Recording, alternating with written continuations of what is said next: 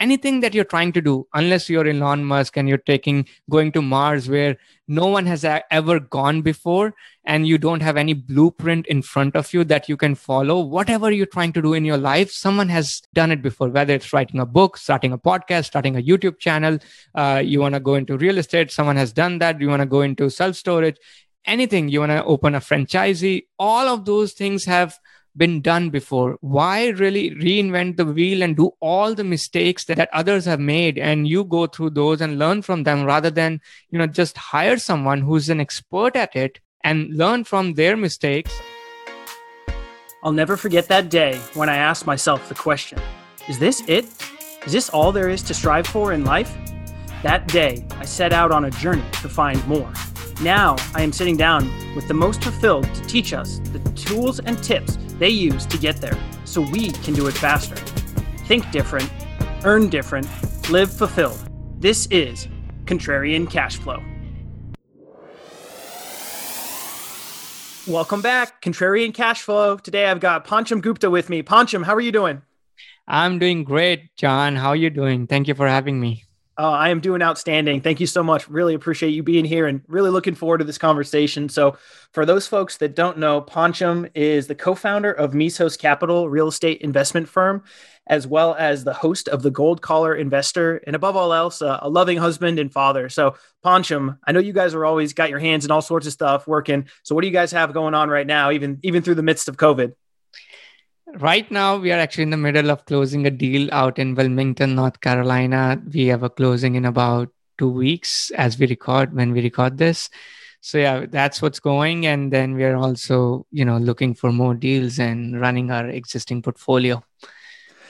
Awesome, awesome. Well, I know we were talking about a deal that you guys just did uh, in my neck of the woods, not too far from from where I live here in North Carolina. I'm a little bit jealous about the terms you were able to negotiate. So definitely love to get into that. So, um, well, I, I really want to dig into the journey, and that's why I'm so excited to have you on the show because I think your story is is so interesting and and one so many people struggle with, and because you know, I think when you get to that point in your career, when you're making good money, when you're fairly secure for whatever you want to define as security, but you know, you feel secure because you're making a, a decent income, and then kind of turning your back on that to going more the the contrarian path or, or the entrepreneurial side. So, uh, I guess let's just start at the beginning. Can you kind of give us a, an idea of, where things started and, and how this journey to uh, to Mesos Capital began? Sure. So I actually came to this country in 2003. I was born and brought up in India the idea was to get master's degree which i graduated in 2005 and get some work experience here in the fintech industry then go back home back to India and start something on my own. I always had this entrepreneurial desire in my in me that I want to start something on my own. And uh, you know, in 2009, I actually sold pretty much everything in our apartment. We had nothing except a mattress uh, remaining to be you know sold and just uh, move away right from from here. So but we found out like my me and my wife were expecting our firstborn uh, first baby and uh, it, it was uh, very difficult decision at the time but we decided to stay here because it's very hard to move places when you're expecting you know forget countries. So we decided to stay here. In 2011 you know for many many reasons we decided to call this country our home and stay here for good and that's when i actually started reading a lot of you know books and about investing and thinking about investing here like on the side while i, I was working full time and in 2000, so I read, many people have read this book. So, Purple Book, The Rich Dad, Poor Dad, and The Cash Flow Quadrant. I read that. And, you know, my my father back in India was also an, a real estate investor investing on the side. The so I saw him like you know while I was growing up that he was investing, but he was not the, the mindset in India was very different from what you have here. There it's you know buy low, sell high. There's no like cash flow or anything. So when I read Rich Dad Poor Dad and Cash Flow Quadrant, it was a light bulb, bulb that went off and I started investing. So I bought two homes here where I live in New York. Before I bought my own house and started cash flowing, then I expanded my portfolio into five states and had smaller properties, single family homes, duplexes, triplexes. And slowly I realized that it's not really scalable. It became it was becoming very, very difficult to kind of scale. I was I had a demanding job and you know taking all these phone calls during work time was not scalable and um, started thinking that there has to be a better way and stumbled upon uh, syndications and started learning about that and you know then started uh, mesos capital along the way to kind of uh, get into multifamily and since then i've sold all of my portfolio and uh, not all actually i still have three or four properties but most of it is sold and have truly focused on multifamily at this point. And it's you know during all this journey i was like very um, it became very clear to me that i'm really passionate about this. It started as a hobby. It became a you know addiction in a good way at some point. And then it became a hobby like a passion for me. And i was like spending a lot of time on my train rides at uh, you know weekends and nights. And you know even at a kid's soccer game i would have these big headphones listening to a different podcast and not talking to anyone. Everyone thought i was a geek uh, just standing on the side and in the soccer games. I should have you know socialized but I, I actually didn't. And you know that's how i got into this and i decided to quit my job at some point to kind of pursue this full time even though i was making a really good salary in the in the fintech industry I mean that that's an amazing story. And so what was so I know you kind of glossed over it a little bit. So I want to dig in on a little bit more. So so mm. you've come here, you've got the master's degree, and you're working and you're making a, a very strong salary. You're working for a very large organization so you start dabbling within the real estate. So what was the mindset like and and how did you start preparing yourself to think that hey you know maybe there could be a life outside of just working this corporate career forever? Because i mean you were you know fin- an executive within fintech you know i mean that's a great area to be within the industry right now or just in general around analytics. So how did you get to the point where you're like hey i could actually step away from this and, and pursue something different it wasn't easy let me tell you that but i'll you know i'll tell you my mindset and how it actually came about. So at some point in 2016 or so i decided that you know even though i loved my i, I really liked my job i would say i actually loved it but I became so passionate about real estate and I saw the light at the end of the tunnel that, you know, this is something that I'm really passionate about. And along the, uh, you know, from 2011 to 2016, many people started seeing what, you know, I was doing and they wanted to invest their capital with us. And I did their capital and did do certain things. But I was like, you know what? A lot of these people don't know how to do certain things. I've gain the skill set. And i really really i'm really passionate about this. And i want to spend time and energy full time to really dig into this and really help these people out and also pursue my passion at the same time. So that was the idea in 2016 and 2017 i decided that i would be quitting this job in two to three years regardless of whatever happens and started building this uh, syndication business along the side. And you know i was getting uh, when I first discussed this idea with my wife and my family, they were very against it. My parents, my wife, everyone was like, "Why are you uh, even thinking about this? Because you're making such a good salary. The benefits are so great. Uh, you know, medical benefits were amazing. We have zero out of pocket co-pays and all that." And uh, I was like, you know what? Yeah, you guys are right. And I was getting in my own head. I was becoming my own enemy. And, you know, I couldn't really think straight. And I was like, I really need external help to help me go down this path. Maybe they're right and I'm wrong. And maybe I'm right and they're wrong. Uh, who knows? So I actually hired a mindset coach to help me quit my job. And when I first came up with this idea, I went to my wife. I was like, hey, uh, you know, I actually decided to hire a coach to help me quit she's like what? Why did you hire a coach to help you not make money right? Like this is just go out and quit you know? I'm i'm like no that's not it's not that easy. So i actually did hire a coach just to like one of uh, tony robbins program. If you guys know like tony robbins like his uh, trevor mcgregor was the name of the coach and i actually uh, hired him. And my first call with with him was that you know i i'm hiring you to help me quit my job and get myself uh, out of my own head. And he um, really helped me out. And uh, I quit in 2019. July 4th was actually my first day, which is the Independence Day without a W 2 job. So that was that's the journey, that's the mindset behind it. I didn't really have enough income. I know a lot of people have this question that did you have enough income to replace your uh, salary? No i didn't. I actually still don't because i was making a lot of money. But did i have enough income to meet my expenses? Actually i didn't because i uh, uh, my goal was to really scale the business up. But i saved a lot of money you know to survive to get through next two to three years so that you know if uh, if need be like i can dip into my savings and and do it that way no, I mean that's that's tremendous, and I mean I think that, I love that story. I know I've heard that a few times around, uh, you know, hiring the coach to quit, but I just think that's such a great, such a great story. I can only imagine, uh, yeah, the wife, your wife's reaction uh, when you when you had told her that. Um, so one of the things you touched on at the the end there was, um, and I think this is kind of the golden handcuffs that so many people run into is absolutely as an entrepreneur, it's hard to make, you know, I mean, it, they make it look easy on TV and in podcasts and everything. But I mean, if you're making $200,000, $250,000, $300,000 a year as a, as a corporate employee, it takes a long time to be able to duplicate that from an entrepreneurial perspective.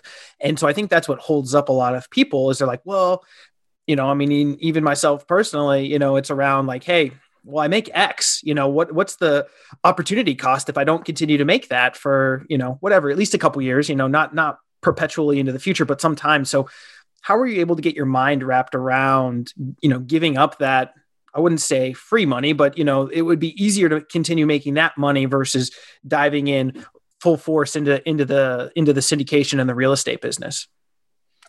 Yeah no it is uh, so so your question is really like how you get your mind around like not making enough and still yeah uh, so you so you were making you know x amount at your job right and so obviously the goal ultimately is to to cover your expenses and then and then in turn replace your income someday right. and so how were you able to walk away from that knowing hey you know i'm walking away from this but i'm going to be the delta to what i'm making today is you know is still pretty far yeah, no. So uh, my idea was that you know I actually saved enough so that I can get through two years, but at the same time, just had this very strong conviction that I would make it happen.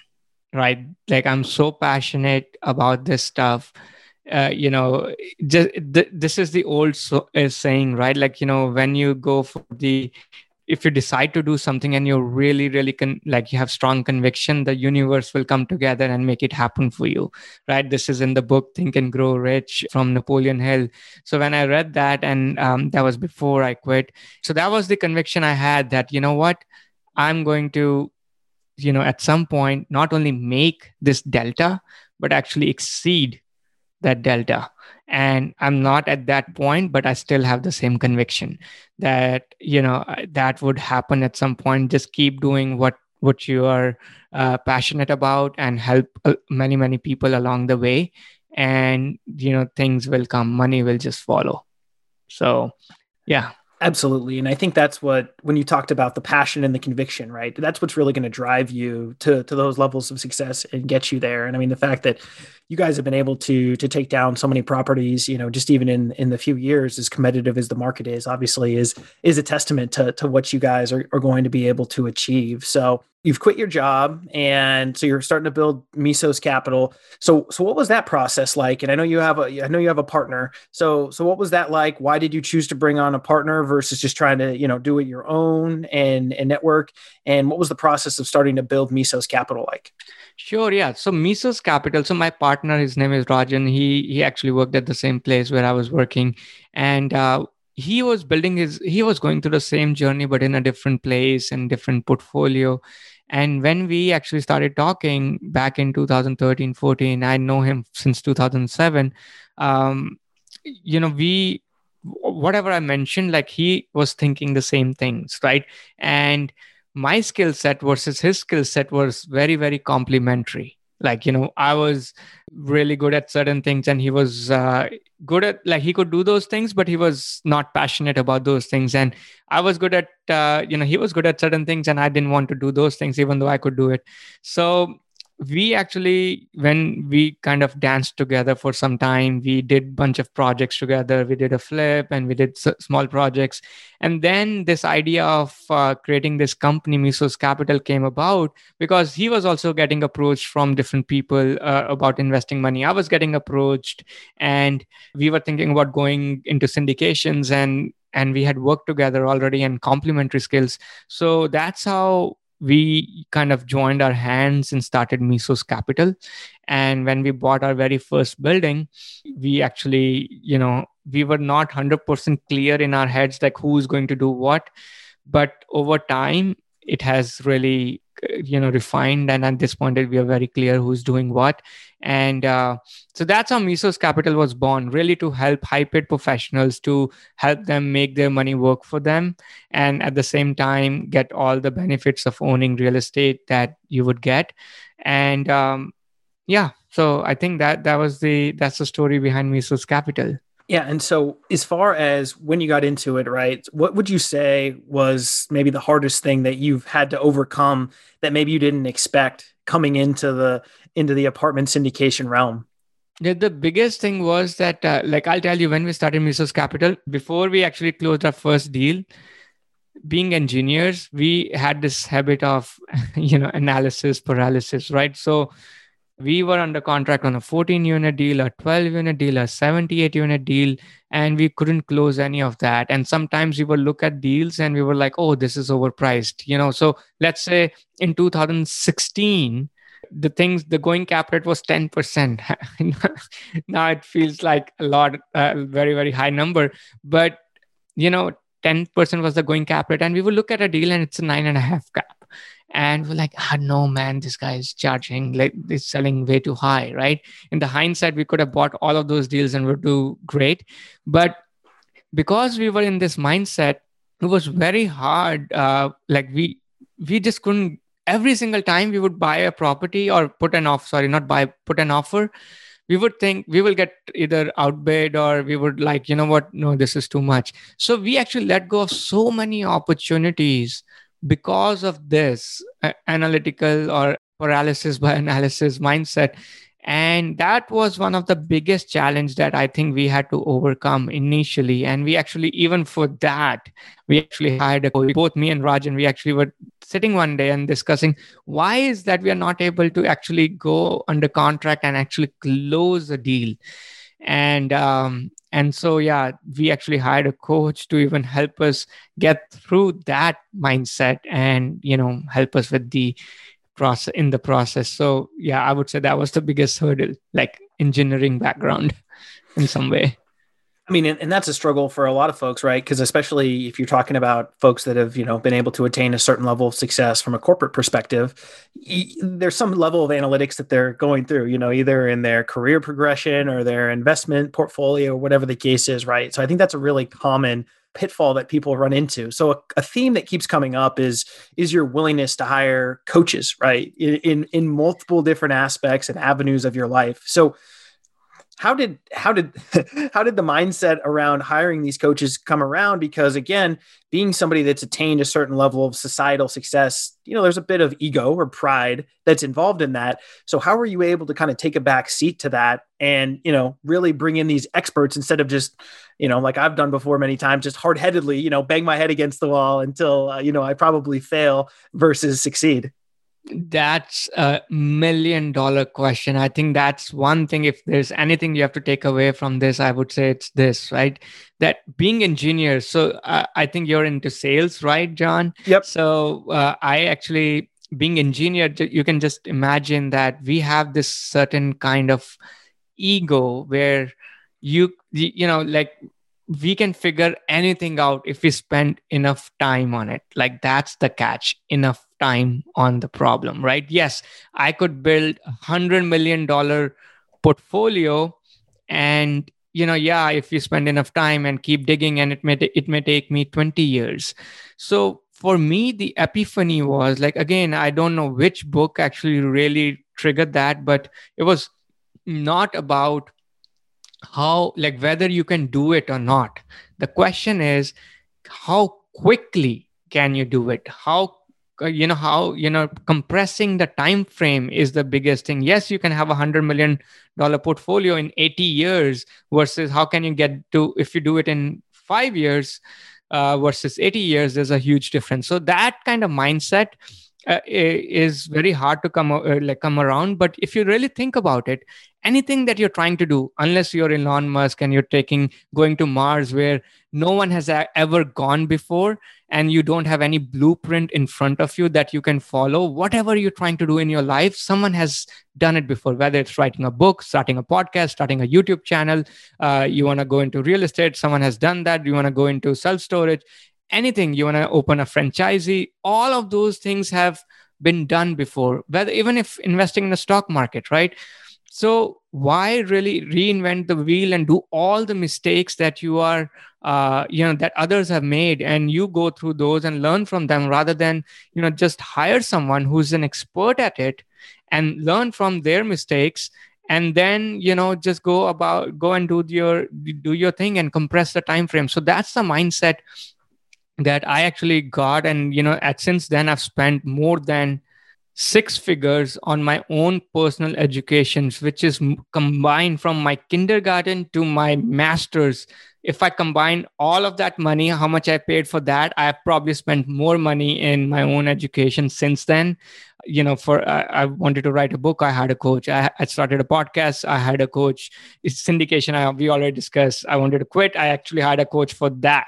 So, all of those things uh, yeah you can think of that as an expense. But if you really think of it as an investment it actually pays a lot of dividends. Uh, for all the things that i've done where i've paid more than six figures it's come back multiple folds since then uh, in many different ways. So yeah that's, that's the... such a powerful point and I, I appreciate the perspective like you said looking at it as an investment versus a cost right? Because i think and what what is important to me is the time freedom and you know the, the the ability to spend the time how I want and pursue the passions that I have. And so I think that's what people really need to dig in on is what's the time frame, right? What's what's the offset that you're going to have to give up if you're wanting to do this on your own? If you are going to try to just strong arm it and push through and kind of the thing that you did that I think is so powerful. And I'm actually reading a book right now, uh, Ego is the Enemy. And uh, if anybody hasn't read it, I highly recommend it. I'm, I'm not even halfway through it. It's just tremendous. And so I think that's the point, especially being, you know, a high income earner or somebody that's reached some level of societal success, I think is so powerful to be able to take a back seat and say, hey, you know, I got to swallow my pride a little bit. There's somebody that's much better suited in understanding starting a podcast, investing in real estate, writing a book, whatever the case is, there's somebody that's done this better and and you know, they've made all those mistakes. So why don't I compensate them so that I can, you know, streamline this and ha- make it happen so much faster. So I mean, to your point, I think that's such a important takeaway that hopefully the the audience can really dig into. So yeah, um, you know, there's an opportunity cost associated with the amount of time you're going to spend. So yeah, you don't have you, you can put a monetary value to it it's hard. But if you really think about it it's it's going to be more than what you are going to pay someone. 100% 100% so um so one thing i wanted to touch on was obviously syndication you're dealing with investors all the time you're bringing on capital and in the space right now, it's just seeming seemingly flooded with a lot of new folks coming in, being like, "Hey, I'm going to raise capital on this deal. I'm going to do this and that." You know, how can I build my funnel? How can I get investors into the funnel as fast as possible? And how can I get them invested in either my fund or or individual deals? Um, and not even talking about the liability they're taking on from a legal perspective, but just you know, just the the actual uh, perspective of getting investors in the funnel. So one thing that you've talked about before, and I kind of want you to, to dig in a little bit more, is around how you started bringing investors on and, and feeling comfortable because that's that, that can be uncomfortable asking friends, family for money because you really have to start shifting your mindset from asking them from something from being able to help them and empower them to, to get something more than they currently have. So how did how did you start that process and and how long did it take? Was it just a you know snap your fingers and all of a sudden you know everyone's throwing money at you or what was the process? Yeah, no, I think you said something very important towards the end. You know, first of all, you have to shift your mindset from asking. You're not really asking, you are actually presenting them with an opportunity which you have put together. And it's their money. They have to see if that investment meets their goals. And if it does, they will come and invest with you. Yes, they have to know, like, and trust you uh, that's a prerequisite but will I'll, I'll go back to like how we started right like a lot of friends and family already knew what we were doing. And so we started with our friends and family. And when we had our very first deal, which we wanted to syndicate, we actually raised $781,000 on that deal. And 200 of that 781 actually was, you know, me and my partner. So we actually really raised 581. And for that $581,000, we actually approached our friends and family who had already told us that they will invest with us, right? And we since then bought and sold that particular investment and they got you know they got their money back and much more than what we had told them. So they were very happy and you know then slowly they referred more people and then they referred their friends referred more people. So that's how it grew. And then also at my old workplace, uh, the friends, uh, my ex colleagues, they started seeing what I'm doing. And even after I quit, they actually know, knew exactly what I was doing. So that's how it grew. And and we actually have never we have not really tried to sell people on like ask for money we actually always try to think from the investment opportunity point of view that why is it john like john this investment opportunity Eh, whatever goals you have like you know what are your investing goals? So your goal one two and three your three objectives are going to be met with this opportunity right? Because it's going doing this this this this right? So yeah assuming john you already trust us you also like us and you know all know like and trust is very important. This is a relationship business right? Like any other business but this is very very important people trusting you with your money. You have to have that and once you have that then it's really presenting them with the opportunities that fits their investment objective. If you do that you would not have any problem raising money. Yeah obviously we'll have to build your network but yeah that's that's what my take is on that. Well and i just love i mean kind of and then that's almost digging back into the analytical piece right? So hey you know what's the what's the roadblock? What's the challenge that the that the investor the prospect is facing? And then hey you know this is this is you know one answer. This is answer number two. This is answer number three. And you know this is how this investment can actually help you and, and help you reach those goals that you have. So um well, so you talk about that first deal. You raised five hundred eighty-one thousand from from outside investors, outside yourself and your partner. What's the feeling like taking on that much capital? I mean, so now you're you now you're into five deals, right? One of the one of the things I kind of am concerned about in the industry uh, that I, I love your perspective on is I feel like people are a little bit willy nilly with taking on investor capital. You know, it's just like, well, hey, especially if you're uh, from the, some of these co-sponsors that, you know, don't necessarily have their hands in the actual operations of the deal or whatever the case is. It's just like, hey, well, you're, you're putting the faith in that operator for them to take that on. And, you know, this is this is these individuals' livelihood. I mean, this is why they get up every day to go to work to to to make that means. So what so what is it like, and what's the feeling to take on that much investor capital and you know in, in these projects? It is very daunting feeling. Initially, when we raised that five eighty one thousand, like we the failure wasn't an option, and like what we actually told everyone was that and that we did in our first deal and the second deal only and we don't do it anymore because it's not scalable. And what we said that you know if we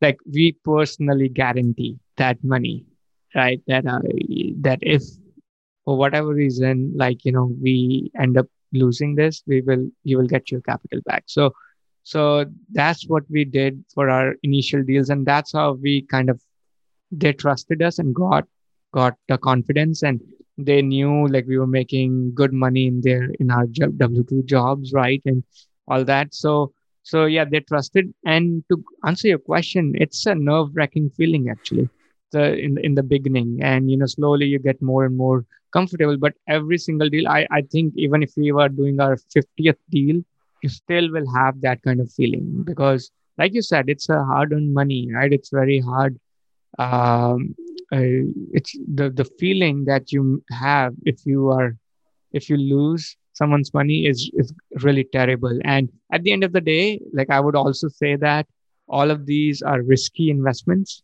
right? And everyone understands uh, who who is investing. We make sure they understand the risk. And yes you can lose your capital by by by investing in these uh, properties or any any investment right? Like so you can lose your capital yeah they have to be aware of that but at the end of the day you don't want to be on the other side the one who's losing that capital for them right? So if you are that one it's it's it's a terrible feeling. Well and for anyone in the audience listening i mean to that level of integrity i mean to guarantee you know the return of the safe return of investor capital on those deals i mean i think that just speaks to you know the volume of you know how how comfortable you guys are in making sure that that you guys aren't going to lose that capital or you do whatever it takes to get it back for the investors i just think i think that's tremendous. And i mean you know definitely like you said it's not scalable long term but the fact that even, at least on the initial deals i mean that just shows me how not only confident you are in yourself but how how powerful you know taking on investor money is that you want to make sure that that you do right by them you know no matter no matter the outcome. So mm-hmm. i want to dig in on uh on your avatar and your podcast a little bit and i think this is something just in general you know regardless of if it's in the investing space if it's in the entrepreneurship space and the small business space one of the things I really like about you is you're very consistent with your message and it's very authentic, right? And because I think that's again the challenge with some of these folks is if they're younger kids trying to pitch you know older generations for you know putting their IRA money in or their 401k money in or you know they're just looking for yield coming in from from these different investments. It's kind of challenging. So how did you get around to building that avatar for yourself and, and, building this podcast? I just think it's very consistent and authentic. And, and i guess you know is there anything you can kind of teach us and the audience around you know kind of building that avatar and making sure that that uh that the message that you're you're saying to your audience is authentic Sure. So I'll tell you, like my for the audience, my avatar is people who are making, uh, you know, who are high paid professionals. People like you know making, uh, who mainly work in tech industry, FAANGs of the world, Facebook, Apple, Amazon, Netflix, Google, those kind of companies, and and they're really they really like what they're doing for the most part, and they lo- they just want diversification outside of Wall Street, where they have a lot of capital invested. And uh, so that's my avatar. And actually, when I started my podcast, I thought of that one person I'm talking to. Like, so, so John, let's you, that's you, right? I would picture that who am I talking to? And the guy is 35 years old. He works for Facebook. He's making $350,000 and he's invested um, eh, his income of 350,000 is coming 200,000 is coming from the stock options and 150 is coming from the base salary right? And he has invested most of it in Facebook stock and then he has invested part of it to the in the in the stock market uh, others other than Facebook. And then uh, now he's looking for other avenues right? And what would you talk to that person? What would that person want to listen from you? Let's say when i'm talking on the on the mic i actually think of that per- person. I'm actually talking to that one guy. So uh, you know so so that's how i think about the avatar. So if you're really thinking about starting a podcast or thinking about any anything where you need to have an avatar and you want to have your authentic message is think of that person that who you're talking to and like one person do not go like wide. Yeah you can expand the horizon later but you have to talk to that one person. It doesn't matter that one person uh, he could be a doctor. Like i know a bunch of people who are who have a uh, you know who talk to doctors right so it could be a dentist who's 45 years old who had this much student loan and he had this and this and this and you know you really define the characteristics and talk to that one person then slowly it will just uh, you know it will be many people under that fold and that's how you would you know create that authentic uh, message yeah, I mean, no, you're you're getting me to picture that, you know, that uh that engineer with flip flops and shorts on, you know, a t-shirt. Uh, yeah, have you wa- watched that movie? Movie social network uh, where uh, you know that guy is sitting outside just having uh, putting the headphones on and the go- goggles on and just coding and that's it. So yeah similar avatar. No that that's awesome. I mean and and, and so descriptive. And, and i mean like you said i mean i think you know the audience and everybody probably was picturing exactly who you were talking about. And i mean it was very direct very honed in on you know age range what their what their perspectives is what what their desires are and the fact that you've came from that background yourself you know that knowing them and understanding them obviously is a good way because you can say okay well this is how i felt you know this is what i remember and i think that's when you're when you're looking to build that avatar, I think the authenticity comes through so much better when you've lived something of that. Of course, you don't have to live every single perspective, and of course, working for Facebook would be different than working for Google, working for Amazon, whatever the case is, right? You know, or fintech, whatever it is. But at least you have something, some commonality that you can bring out and say, hey, you know, I, I remember this feeling, and I remember being t- so tied to this one stock or you know if facebook for whatever reason you know the stock goes down or amazon or whatever the case is right your your net worth and your your uh, you know your means kind of you know goes down substantially and so you want to be able to protect that. So i just i love the fact that it was so direct and you were so descriptive within that for that particular avatar. So well let's wrap up with the contrarian three pack. So so I know you've gone primarily down the real estate path, but what is is there anything that sticks out there that may be the most contrarian or off the beaten path investment that you've made in your career? Yeah, I've actually invested in a crypto fund. I've invested in a resort property internationally. Yeah, the crypto fund I would say would be a completely speculative investment that I've made. Uh, on the contrary, and it was not a cash flow based investment in any way, but yeah, very contrarian. Well, hopefully Elon Musk starts tweeting about it, right? Because doggy coin's going crazy. So I know, yeah, and you just saw Tesla pick up some some some Bitcoin. So I don't know. We'll, we'll see. I'm I'm super interested and intrigued how Bitcoin kind of plays out. A lot of these corporations, to your point, I mean, a lot of people are kind of making fun of MicroStrategy and some of these other firms that have picked up so much Bitcoin. They were saying, you know, it's more like a Bitcoin holding company with, you know, first of all, and then a software company second of all. So who knows? Yeah, who knows? I I mean, do believe in part like I, I, being a programmer and also from technical background, I do believe in crypto quite a bit. Uh, especially, I mean, that's a whole another topic we can chat some other day if you want. But yeah, the like I do believe in Bitcoin uh, in general, uh, the way it is, and I do invest in crypto as well. So I mean, and especially nowadays, you know, when you talk about the, you know, the printing press that the Fed is running, I think it's it's it's a good idea uh, to. I've got a little bit of crypto, but not you know not a huge holdings, but I've got a little bit of crypto. But I think it's a good idea just to at least have a finger on the pulse of the market because, you know, gold, silver, crypto. You know, you just want to be careful with uh, all this printing that the Fed's doing, right, and potentially devaluing the dollar. Well, they, you know, whatever. We'll leave that for another day. so, so I know we talked about investing a ton, but what's your favorite activity to do outside of investing or business with friends and family? So. Uh, few things i would say i love skiing even though this year i've not gone like uh, that much because of covid and my kids and but i actually want to kind of become a better skier. Uh, i've been taking some lessons and some and learning that with my son who's who's uh, who's nine. So so that's one. And second uh, i really like uh, you know uh, running like these running biking and uh, these two things. So i i try to do that uh, outside of my yeah uh, real estate stuff very fun active active stuff with the family. So that that that's super cool. Um and then what what does offer you the most fulfillment in life?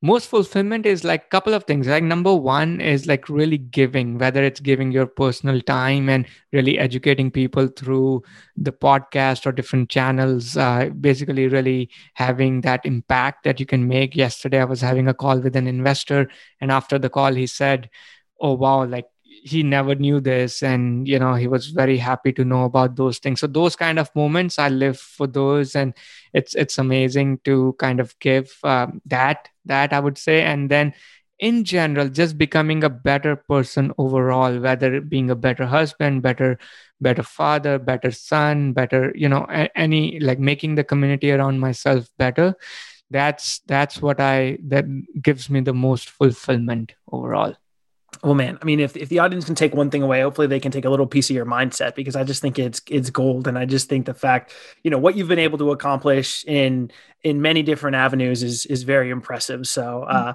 well, I really I've been really thankful for you to join me on this conversation, Pancham. What's what's the best way the audience can get a hold of you out there? Sure, they can reach me. They can email me at p at thegoldcollarinvestor.com. That's the name of my podcast. And if they want really my top six reasons on how they can, um, you know, why they should diversify outside of Wall Street and also the alternatives. And then that's not just related to real estate. There are a lot of things in there. If you want that, do, do you can get a free report on that. It's uh, thegoldcollarinvestor.com forward slash download. Perfect. Perfect. Well, no, this has been an outstanding conversation. So looking forward to, to the further properties that you take down, uh, potentially down in my neck of the woods here in North Carolina. Um, and uh, best of luck through, through the rest of, uh, of your investing career. Thank you, sir. Thank you, John, for having me. It's been Absolutely. fun. Until next time, live fulfilled. Thank you for listening to Contrarian Cash Flow. I would greatly appreciate it if you left an honest review hit subscribe so you never miss an episode, and share with someone you feel would find value. Until next time, think different, earn different, live fulfilled.